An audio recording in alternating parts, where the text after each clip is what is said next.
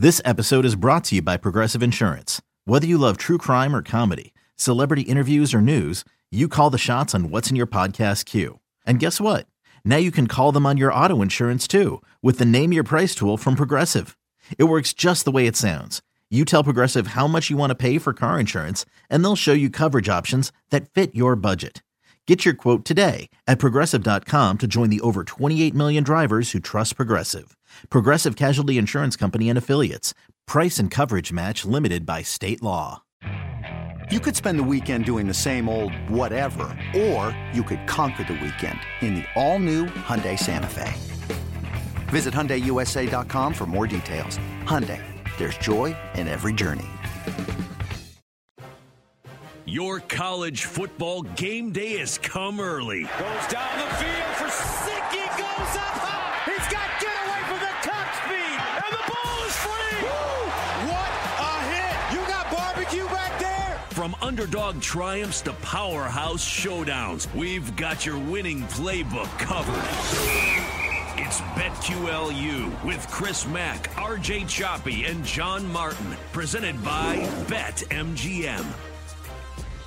And welcome in. It's another Thursday night on the Odyssey Sports YouTube channel. Perhaps it's Friday night or Saturday morning on the BetQL network or wherever and however you get us inside your Odyssey app. We appreciate you joining us here on BetQLU alongside RJ Choppy and John Martin. I'm Chris Mack, and we've got to talk about the resumes. Just how clean are they of some of these teams that are looking at a prospective CFP arrival? And, well, we've got some pretty big games to preview as well. Maybe we get an opportunity to talk about the world's largest outdoor cocktail party. We got Ohio State heading to Madison. We've got Oklahoma, Kansas. We've got Oregon, Utah.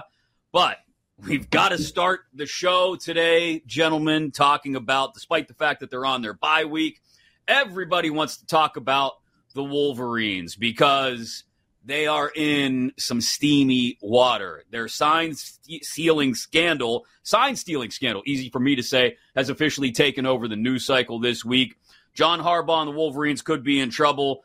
The latest seems to be, if I've kept up with it properly, is that Michigan football staffer Connor Stalions was buying tickets to games all over the Big Ten and beyond, and then sending folks to those games to videotape signals of the opposing sideline so that they could break them down for both future and possible future opponents.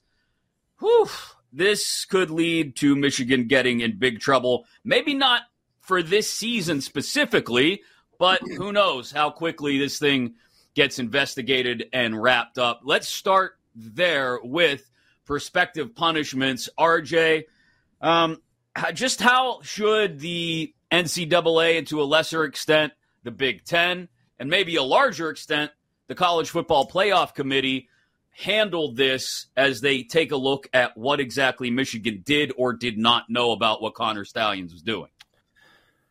Well, if all the reports are true and everything is true that this was done, by the way, this guy's got quite the T-shirt business, it appears. From what you've seen from the Venmo receipts. He's a piece of work, man. He's got a manifesto. Good on him, man.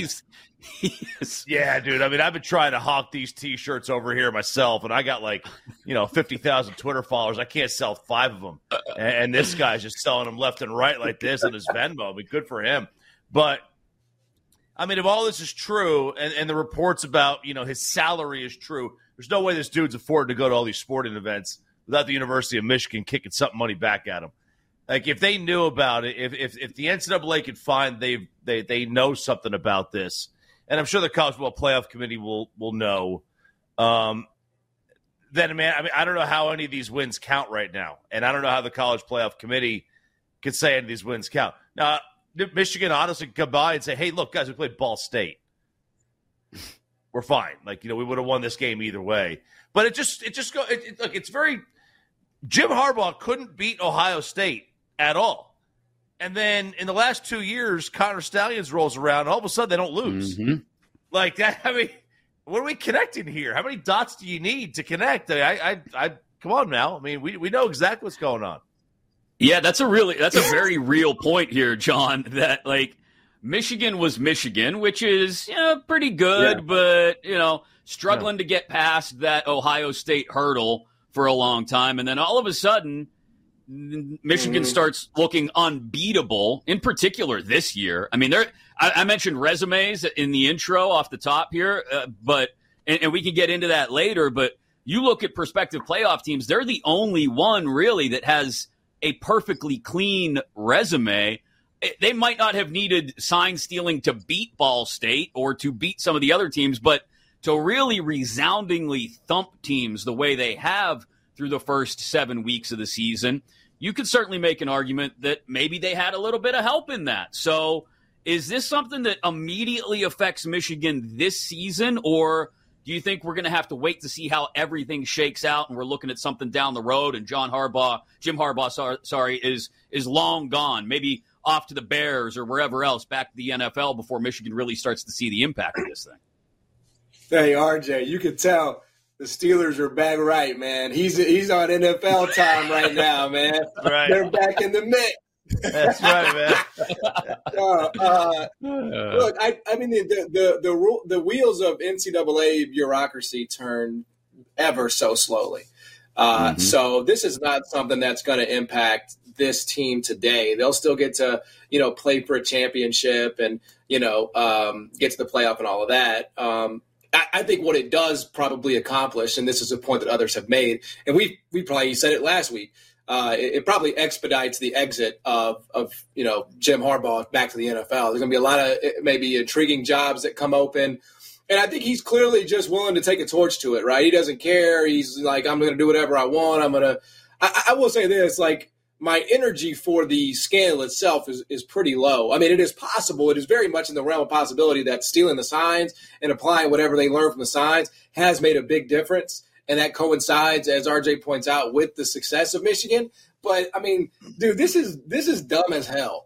If you could eliminate this by putting technology in these guys' helmets, right? Like, it's what the NFL does. You don't ever have to worry. You know, this is not like you're going to a practice. This is not like you're going to a close practice. You're sneaking in at, you know, at all hours of the night. You know, this is, I mean, anybody can do this, right? Anybody can tape signs, a fan, whatever, and send it in.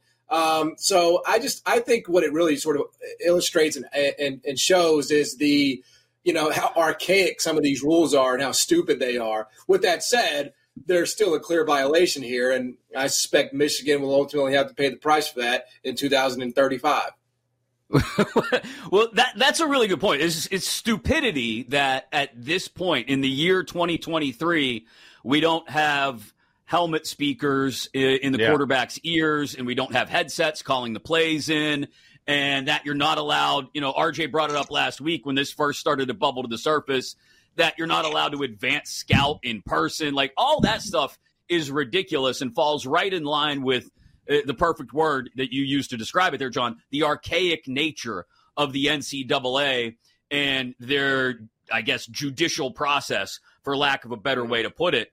But I do think there is a question, you know, when you see Scallion standing on the sideline next to the defensive coordinator and next to Harbaugh, and you look down the scores on Michigan's schedule this year, and you see they haven't given up more than a single touchdown to any one opponent yet this year, and you go, okay, they wouldn't have, you know, Harbaugh wouldn't be standing on the sideline with a chart that looks like a copy of hand signals, the American Sign Language chart, in with his play calling sheet, if it wasn't giving them some kind of advantage. And is it realistic to ask ourselves, well, again, maybe they haven't lost any of these first 8 games without the stolen signs, but maybe they've got a game here or there like Georgia has, or Florida State has, or Washington has, where they've had to struggle, and you go, okay, maybe the resume isn't so clean if they hadn't had this advantage. Well, I would just say if you gave the same intel, the same alpha, if Youngstown State sent a GA, right, to go steal some signs from Ohio State, they're not going to win the game. They're not going to. They can have all the signs they want.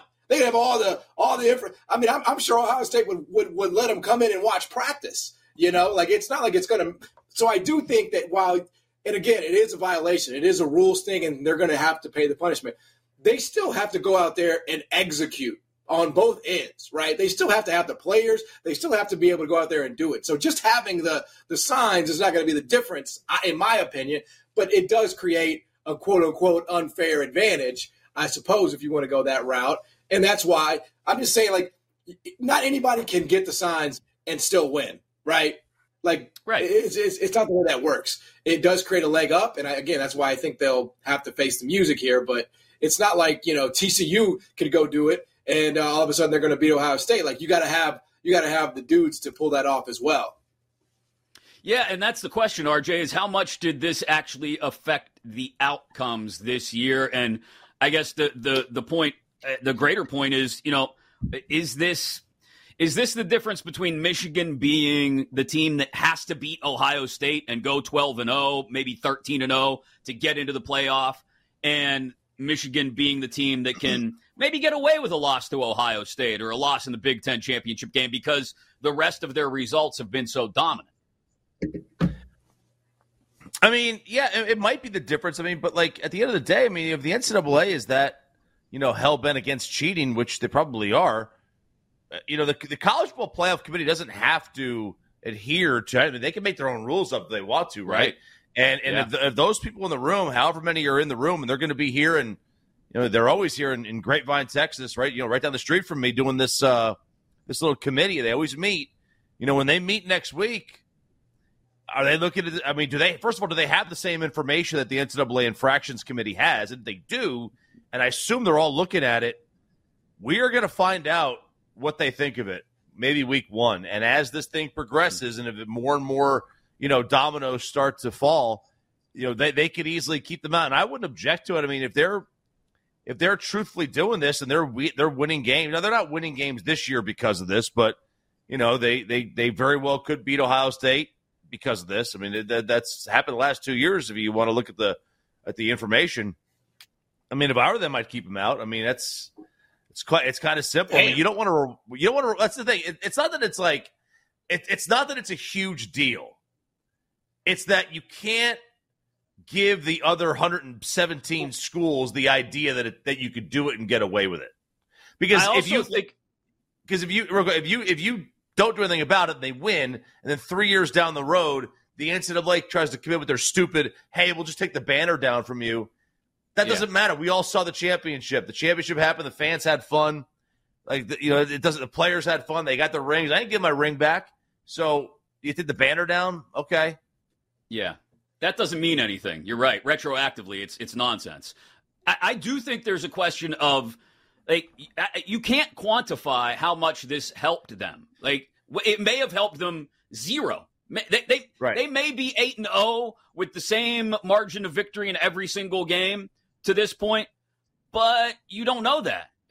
Even if it only helped them a touchdown here or a touchdown there or a couple of yards here or a couple of yards there, it's unquantifiable. And so that's why I think if you're the playoff committee, and who knows, the playoff committee probably has better information at hand than the NCAA, to be quite honest, given some of the people that have been a part of the playoff committee over the years and who take part in it.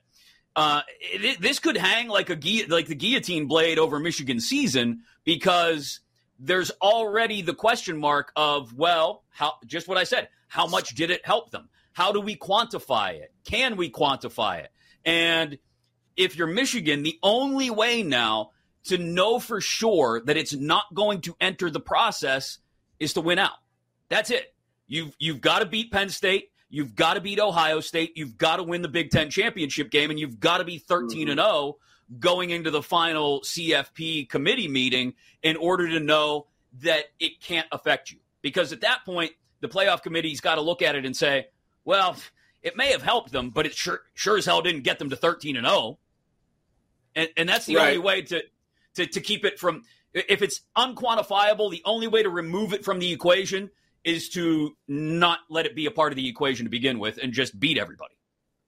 Yeah, I mean, I guess I would say it didn't help them zero because it kept happening, right? Like we have there was some sort of, but my point is well made. It's like, okay, did it help them like 1%? Did it help them like 10%? Did it help them? You know, again, I've never worked in a in a football organization, so I don't really know, you know, how does this differ from what I'm going to see on film, right? Like I do have access to film. So how much different is this than, you know, we all see those damn idiots jumping up and down, doing jumping jacks with Beyonce signs. And, you know, we all see that, you know, I mean, how much does it really help? RJ's being a complete Harbaugh, Michigan hater, doesn't care about ratings. You know, of course he doesn't. It's Rangers Diamondbacks, right? Why was he going to start caring about ratings now? Nobody cares. Nobody cares about ratings around here. No. Michigan's getting in, pal, whether you like it or not. Oh, if they lose to Ohio State, they might. Now, look, they're probably going to get in. They might. They're beating Ohio State. We got the signs, bro. This is a big question mark over their head right now. That's the catch here. This is the big question mark. Minus 185, the Wolverines, to make the CFP. Ohio State, even money. And Penn State way back there in the Big Ten at 14-1 to make the CFP. We will talk Big Ten as Ohio State is going to Madison with a 14.5-point spread hanging over that one. Oregon, Utah as the Pac-12 continues to be chaotic. And Oklahoma, Kansas, we break down all three of those games. And before we wrap up, we get you our best bets as well. Alongside RJ Choppy and John Martin, I'm Chris Mack, and this is BetQLU. You've been listening to BetQLU, presented by BetMGM. If you missed any of the show, listen back anytime on the new and improved Odyssey app.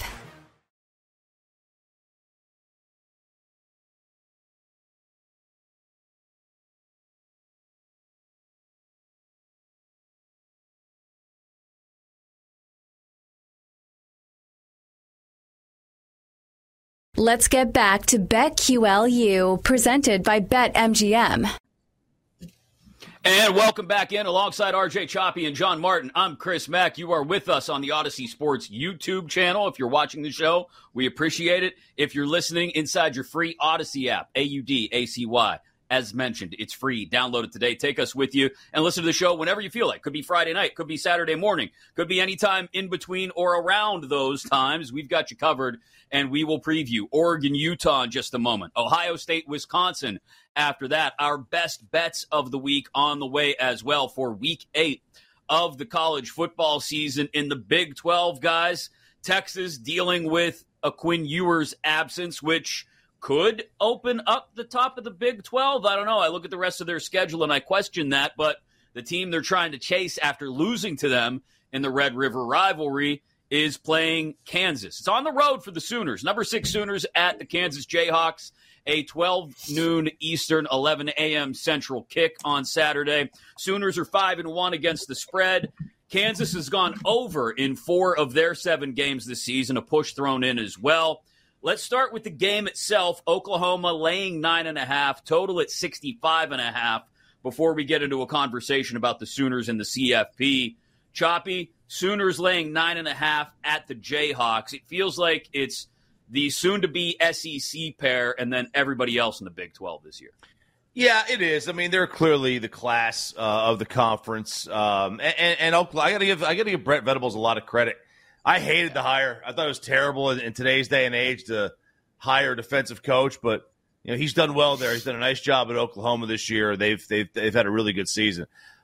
This game, I don't know. I don't have a great feel in this game. You know, Kansas is one of those weird teams. Like I could easily see them making this a competitive contest. I could also see Oklahoma going in there and winning this one like 28-10. You know, I could easily see both things happening. So it's a big time. Big time, stay away from me. I still like Oklahoma as a as if they if they wind up winning out, and that's going to be tough because they're going to have to play Texas again most likely. But I don't see how you keep them out of the Final Four. You generally don't. That's a big name on the front of that jersey. And you know like that matters. That matters to the committee. Ask Texas Tech, ask Baylor, ask TCU. Have been in those positions in the past 15 years or so where, you know, if they had Oklahoma or Texas on the front of their jersey, they're in. You don't keep Oklahoma out. They don't get left out of things. Yeah, especially if they get a second win over the Longhorns. John, there's not a lot outside of that that's impressive about the Sooners' resume. You know, a struggle against Cincinnati a few weeks ago, granted on the road, a struggle against UCF, but there is something that's clicked this year for Oklahoma. I was like RJ a year ago and kind of left the Sooners for dead and left Brett Venables for dead. Mm-hmm. Maybe it's Dillon Gabriel being healthy, whatever it is. And I like him as a dark horse Heisman candidate now, too, because that market seems to have completely opened up, J.J. McCarthy aside. Oklahoma on the whole, I think if they can roll through the rest of their schedule, they're a CFP team. That's obviously a big if with Texas sitting there at the end in the Big 12 championship game, presumably. But this week specifically, Kansas, 9.5. I want to say I like that, but to my point I just made about struggles against Cincinnati and UCF, I don't know if I trust Oklahoma to really put them away. Yeah, plus you have, it's not Jalen Daniels yet again. It's going to be Jason Bean at quarterback most likely. I do have there are some people that I respect that like Kansas and that did play Kansas at 10 because they are a different team at home. I mean, if you just sort of look at their splits, they've been a lot better at home. They covered the number against BYU away from home. They beat the crap out of UCF 51-22 away from home. Totally different, as most teams are in college, right? As most teams are in college football. But, yeah, for me, I can't really back a backup quarterback here, even though it is at home. It's one of those games. It's one of those things where it's like I think we're getting into the part of the season now where you have to pick your spots a little more carefully because you're getting into conference games. It's just all a little bit tighter. So this is not a game that I would, be targeting this weekend. To me, the only way I could look is Kansas, and I just don't really. I'm not in the mood to back a backup quarterback, against Oklahoma. So.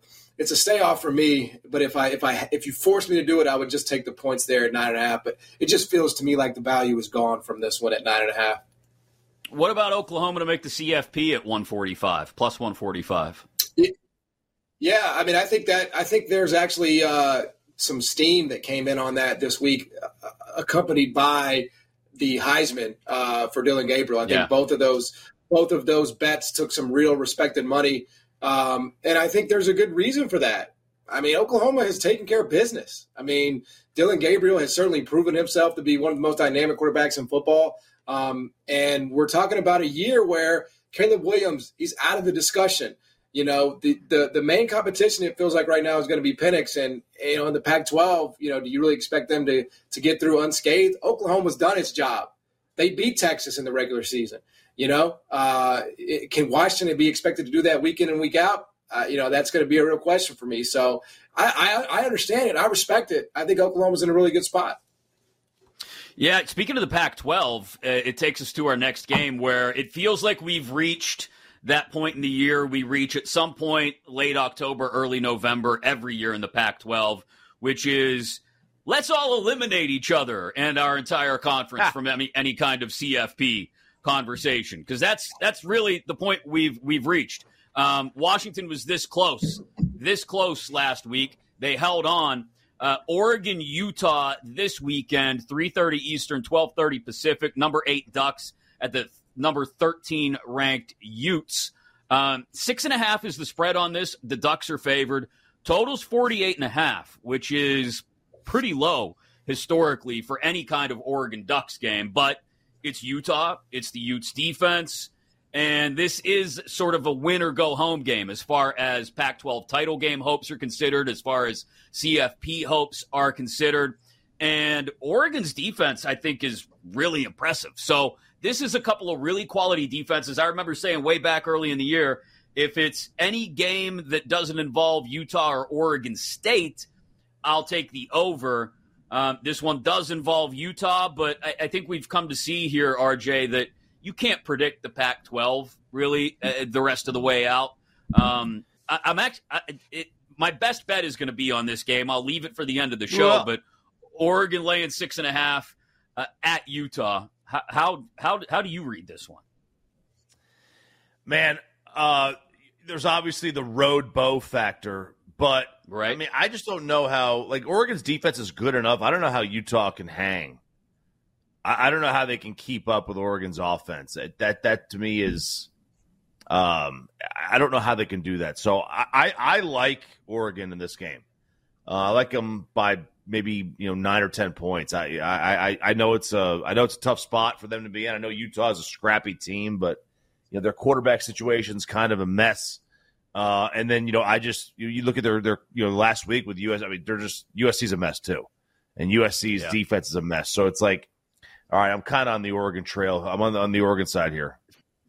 You're on the Oregon Trail. You have died from cholera and dysentery. Dated reference for anybody over the age of 40 that played video games in their school's computer lab.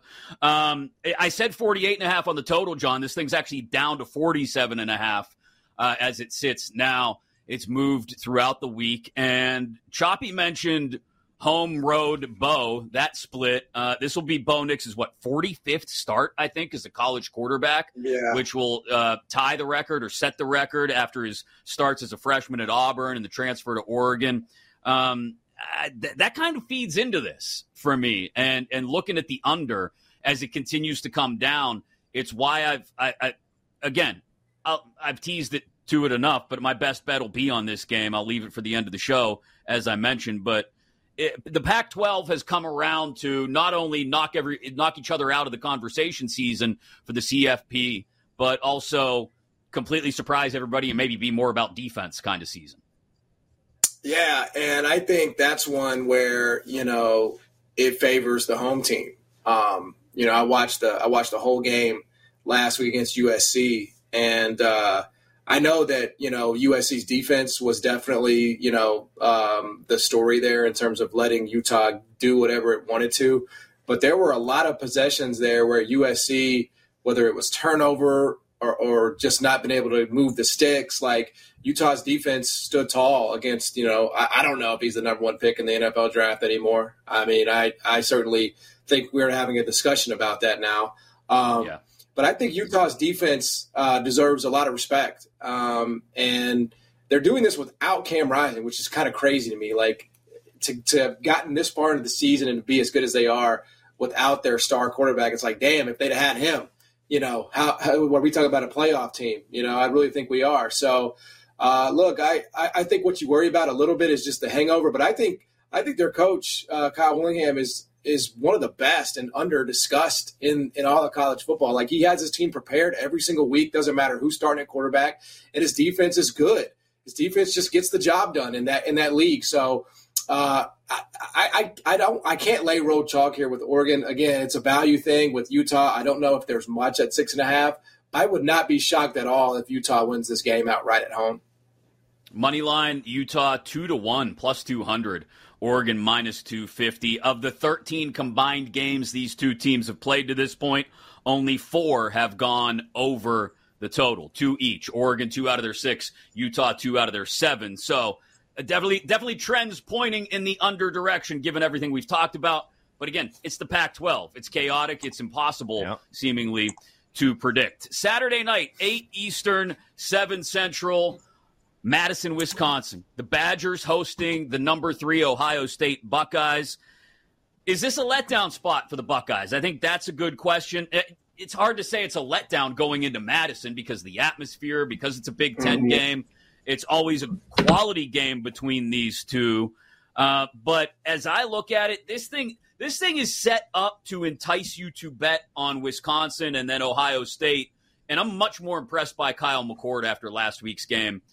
Maybe as much because he's got Marvin Harrison at his disposal as anything else, but nonetheless, he's still got him at his disposal, and he took care of a really good Penn State secondary. Sure, with the help of Penn State's play calling on the other side of the ball, which was atrocious. Mike Yursich should be looking for a new job at the end of this season. But Kyle McCord and Ohio State took care of business against Penn State. They got a few weeks until Michigan. Is this maybe a letdown spot going to Madison? 14.5 tells me that they won't let down because the books are setting this up to entice you into betting on Wisconsin, John. This is, please, yes, come. Give us your Badger money. By all means, 2 touchdowns and a hook. Come on in. It's nice and warm in here. And then, of course, everybody bets on Wisconsin and Ohio State wins by 17. Yeah, Wisconsin is boiled hot dog water. They're abysmal. There's not really a number that I would get. 28.5 is where you could start to get me interested in this. Wisconsin sucks. I mean, it took an 18-point fourth quarter for them to cover the number on the road. But before that, they had 7 points and a half against Illinois. I just don't think there's much of a chance here for Ohio State to be let. I think they're like they got through the toughest part of their schedule to that point, but I still think they're going to be pretty focused going into this one. It's just there's not a lot of firepower. I'm not worried. I mean, you're exactly right. I mean, they're saying, okay, well, here's the hook. How juicy is that? 2 touchdowns. Yeah, Ohio State's way better than this team. Wisconsin's bad. Home, road, Anchorage, Alaska, doesn't matter. Ohio State's going to win this game. They're going to do so comfortably. 43.5, I think, is the total on this, Choppy. Super low. Look, you can tell me all you want about how Penn State lost rather than Ohio State won last week, and I can get on board with that to a great extent. To John's point, this is not a good Wisconsin team. Dude, they lost a game. They lost a game where the other quarterback threw for 37 yards. Yep. They're awful. Yep. I will never understand the media's. I'm going to call it a fetish. It's a fetish with Wisconsin football. That stupid jump around, the dumbest thing ever. Like, just if your tradition is coming up with a pregame song on a audio track from a band that wore Celtic jerseys in the 90s, and that's your tradition, that's a bad tradition. All right, it's up there with South Carolina's, let's do some dubstep, and it's up there with Virginia Tech's, whatever the hell they have to start their thing, their game. Those are awful traditions, man. And Wisconsin sucks. They're awful. I mean, boiled hot dog water is a great way to say it. They're awful. I will take Ohio State all day. Ohio State. If Ohio State is not the number one team in the nation when the College Playoff Committee's first rankings come out, they haven't paid attention. They're the only. They have the same resume. The reason Tennessee was number one last year to start is because they had quality wins. Quality win over Bama. Quality win over LSU. They were the only team that did that. And the same thing goes here. They are the only team that's got 2 top 10 wins. Like, how is anybody not have them number one? They beat Notre Dame. Always comes back to Tennessee with RJ. Always comes back to Tennessee somehow. They beat Notre Dame, and they beat Penn State. Like, that's it. They're number one. Yeah. Like, the disrespect on Ohio State this year, and I hate Ohio State, from their oversized, stupid numbers to the stadium. Like, I hate everything about them. But you got to be number one. They got to be number one. Yeah. And they're disrespected in Vegas. 14.5 for this game? Are you kidding me? It'll be 14.5 by the end of the first. Speaking of resumes and what things look like if you're the CFP committee, we get into some of those resumes in a couple of minutes. And, well, what do we think of them? Because there's not a team that doesn't have at least one ugly win or something on their resume to question. Plus, the world's largest outdoor cocktail party. We touch on that as well. And our best bets all on the way alongside John Martin and RJ Choppy. I'm Chris Mack. This is BetQLU. You've been listening to BetQLU, presented by BetMGM. If you missed any of the show, listen back anytime on the new and improved Odyssey app. When you need mealtime inspiration, it's worth shopping Kroger, where you'll find over 30,000 mouthwatering choices that excite your inner foodie. And no matter what tasty choice you make, you'll enjoy our everyday low prices, plus extra ways to save, like digital coupons worth over $600 each week. You can also save up to $1 off per gallon at the pump with fuel points. More savings and more inspiring flavors make shopping Kroger worth it every time. Kroger, fresh for everyone. Fuel restrictions apply. Another day is here, and you're ready for it. What to wear? Check. Breakfast, lunch, and dinner? Check. Planning for what's next and how to save for it? That's where Bank of America can help. For your financial to-dos, Bank of America has experts ready to help get you closer to your goals. Get started at one of our local financial centers or 24/7 in our mobile banking app. Find a location near you at bankofamerica.com/talktous. What would you like the power to do? Mobile banking requires downloading the app and is only available for select devices. Message and data rates may apply. Bank of America NA, member FDIC.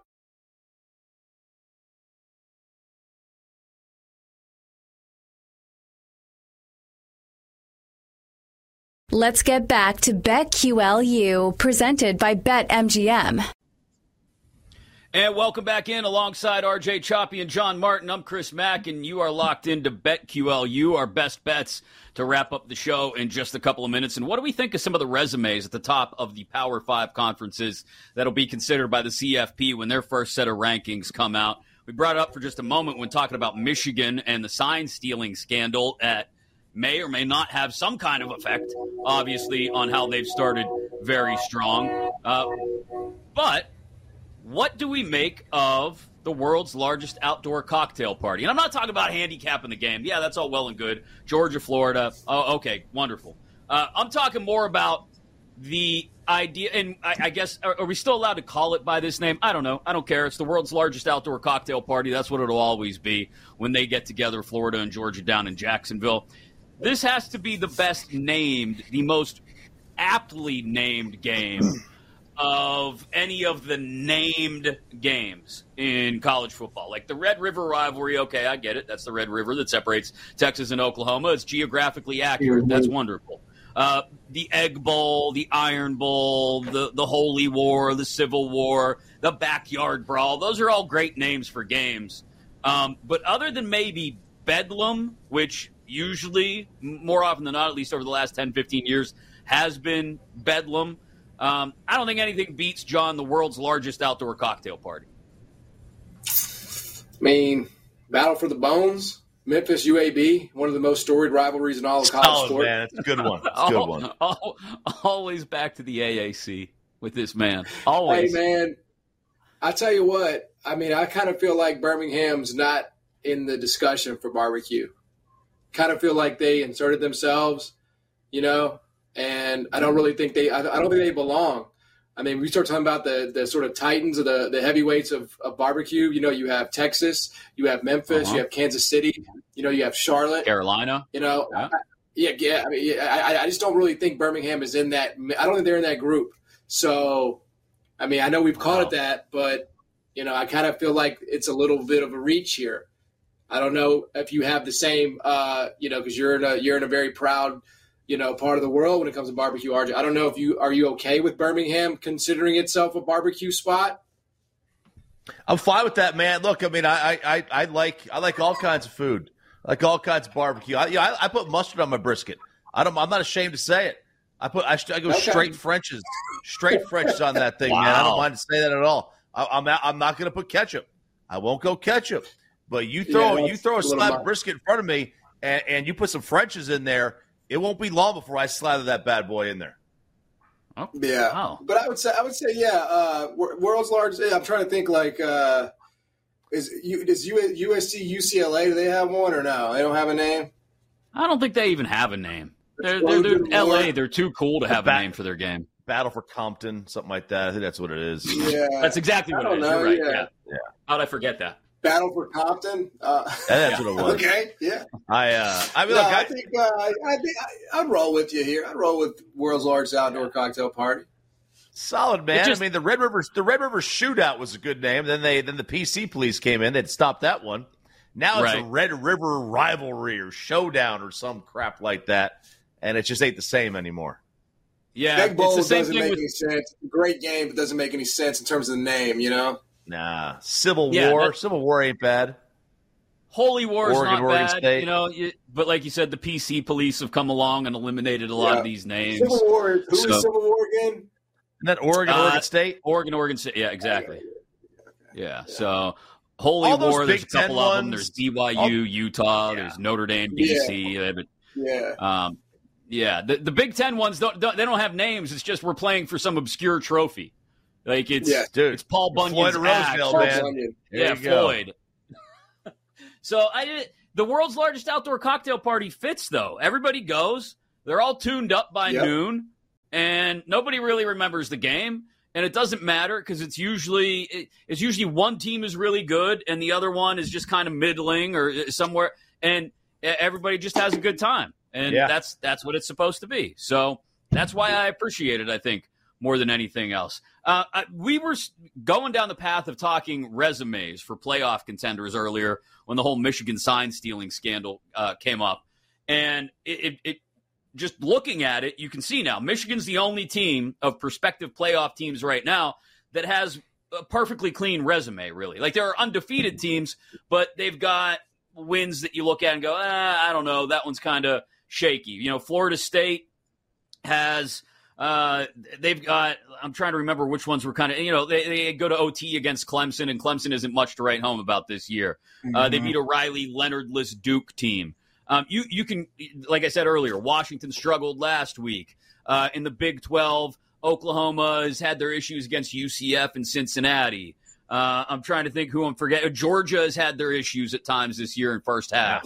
So there's not a team out there that is a CFP contender other than maybe Michigan that you can look at and say, oh, yeah, like their resume is perfect. So I guess how much do we think the committee's going to consider this, Choppy, when they first sit down around the corner from your house in a couple weeks here? I mean, look, they better consider everything, right? I mean, that's what their job is. They got to consider everything. They got to consider how teams have played. They got to consider injuries. They got to consider sign stealing. This is their job. Like, if they're not considering all of these things, why are they wasting money on a $300 a night room? You know, there are plenty of other places you can go to. Like, go to a Motel 6. If you're not going to account for everything here, man, if you're not going to take a look at everything, what are you even doing? I like the idea of them being at like a roadway in, John, where you've got the external room doors and the AC unit in the wall that you got to bang on to get it to work. And, you know, you don't know who that dude is out in the parking lot smoking a cigarette, but you're pretty sure he's not staying in a room. He's just there to exchange some goods and services. Who is that in these scenario? Who is that? I don't know. Probably a Big Ten commissioner of some sort. Yeah, I don't know. I mean, I think I agree with what RJ was saying earlier. I mean, Ohio. I mean, I know Michigan's been doing it with margin, but Ohio State's been actually beating real teams, and it's like nobody's fault. Like, it's not Georgia's fault that, you know, they're beating whoever they're in front of. Like, and they happen to not be, like, it's a little bit of a down year, right, in the SEC.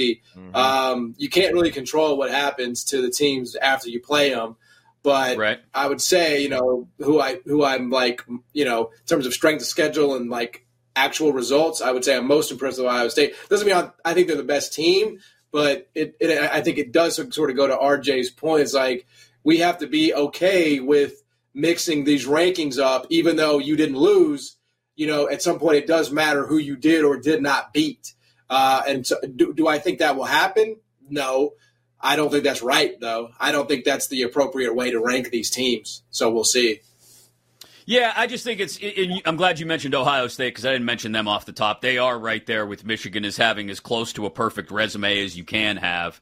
I just wonder – and look, the CFP, you can't convince me they don't set things up so that the future games will then eliminate teams from where they are ranked based on how they rank them. Like, if we get through the first set of rankings and it's Michigan 1, Ohio State 2, everybody in the SEC is going to freak out because Georgia's 3, and it's going to be that, well, just wait. One of these two teams is going to eliminate the other one. Relax. You're still in an okay spot. And to be quite honest, it'll make sense to me as well because of resumes and because, you know, Georgia. Like, if it goes Michigan, Ohio State, Georgia, Florida State, I'm not going to freak out because, A, somebody will eliminate somebody else along the way, and, B, that kind of lines up with the results we've seen on the field to this point. Look, I mean, a lot of these results have to line up. They have to line up with what's on the field. If they don't, that becomes a major problem. But if you look at a team like, you know, Ohio State, who's had two good wins, you look at a team like Georgia, who has struggled at the half with a couple of teams in back-to-back weeks. You know, and then there's an injury with Bowers. These have to play into it, you know. And I mean, if they don't factor in all that stuff, they don't factor in who you beat. Because I always thought the committee said it's better to play a tough schedule. You know, we're not going to kill you for losses. We're going to credit you for good wins. And that's what they should be doing. Yeah, that's a good point. They've got to you've got to consider who you're beating and how you're beating them. All right, time for our best bets. So we can, but before we wrap up here on BetQLU, I told you I'm leaning towards that Pac-12, that big Pac-12 matchup between Oregon and Utah. We'll get to that in a moment. But Choppy, what do you got for us? I will take that Ohio State minus 14.5. But I've got a little parlay for you. This is a small one. It's $10.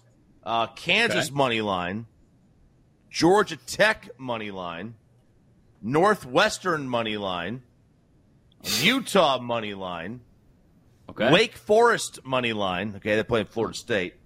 Arizona State money line, Rice money line, and Cal money line. Now, Rice. A $10 bet will win you $1.04 million. My account wouldn't let me do that. I could only go up to $500,000, so I bet $4.81. So I was able to bet $4.81 to win a cool $500,000. So there you go. Mark that down. I will write that down and be sure to not play. That's the chaos parlay. Yeah. Anything that involves Rice and Northwestern, I'm pretty sure I'm out on, but I hope it works out for you, man. I do. You never know, man. You never know. John, what do you got for us for best bet this week? It's the game of the week. We're going to Choppy's neck of the woods. We're going to Denton, Texas, where Memphis coming in against the mean green, who who are not that mean. They're actually very inviting. And so we're going to lay the 7.5. with Memphis here. I actually like their quarterback, Chandler Rogers, I think is his name. But I just don't think that North Texas will be able to consistently stop the Memphis run game. They've been dominated. I mean, Cal beat them 58-21 at home at the beginning of the season. I know it was a different QB, but you can run on this team, and that's really where Memphis has thrived. Recently, Navy beat them, rolled up a ton of rushing yards on them, like 250-plus. I think Memphis gets a lot of offense going with Blake Watson there on the ground game, and they're able to cover this number at 7.5. North Texas has no home field advantage. I have this closer to 11 than 7.5, so I have at Memphis minus 7.5. Oh, man, disparaging to the mean green of North Texas. Very, very nice folks, very welcoming. My best bet, very welcoming. My best bet, I teased a couple times throughout the show. It's Oregon, Utah under the 47.5. Two really good defenses. Like I said, combined 13 games played between the two teams. Only 4 times have they gone over the total. The only times the Oregon defense has really looked vulnerable this year. Actually, only once. Texas Tech, but we talked about Road Bow keeping the Red Raiders in that game. And then, of course, the Washington game also on the road. This one on the road at Utah, but we all know Utah involved. It'll be a defense-first kind of game. So give me the under on Utah and Oregon. Thanks again. We appreciate all of you watching on the Odyssey Sports YouTube channel. We appreciate you listening inside your Odyssey app and at BetQL.com. Thanks to producer Zach. Thanks to RJ Choppy. Thanks to John Martin. I am Chris Mack, and this has been another stellar edition of BetQLU. You've been listening to BetQLU, presented by BetMGM. If you missed any of the show, listen back anytime on the new and improved Odyssey app.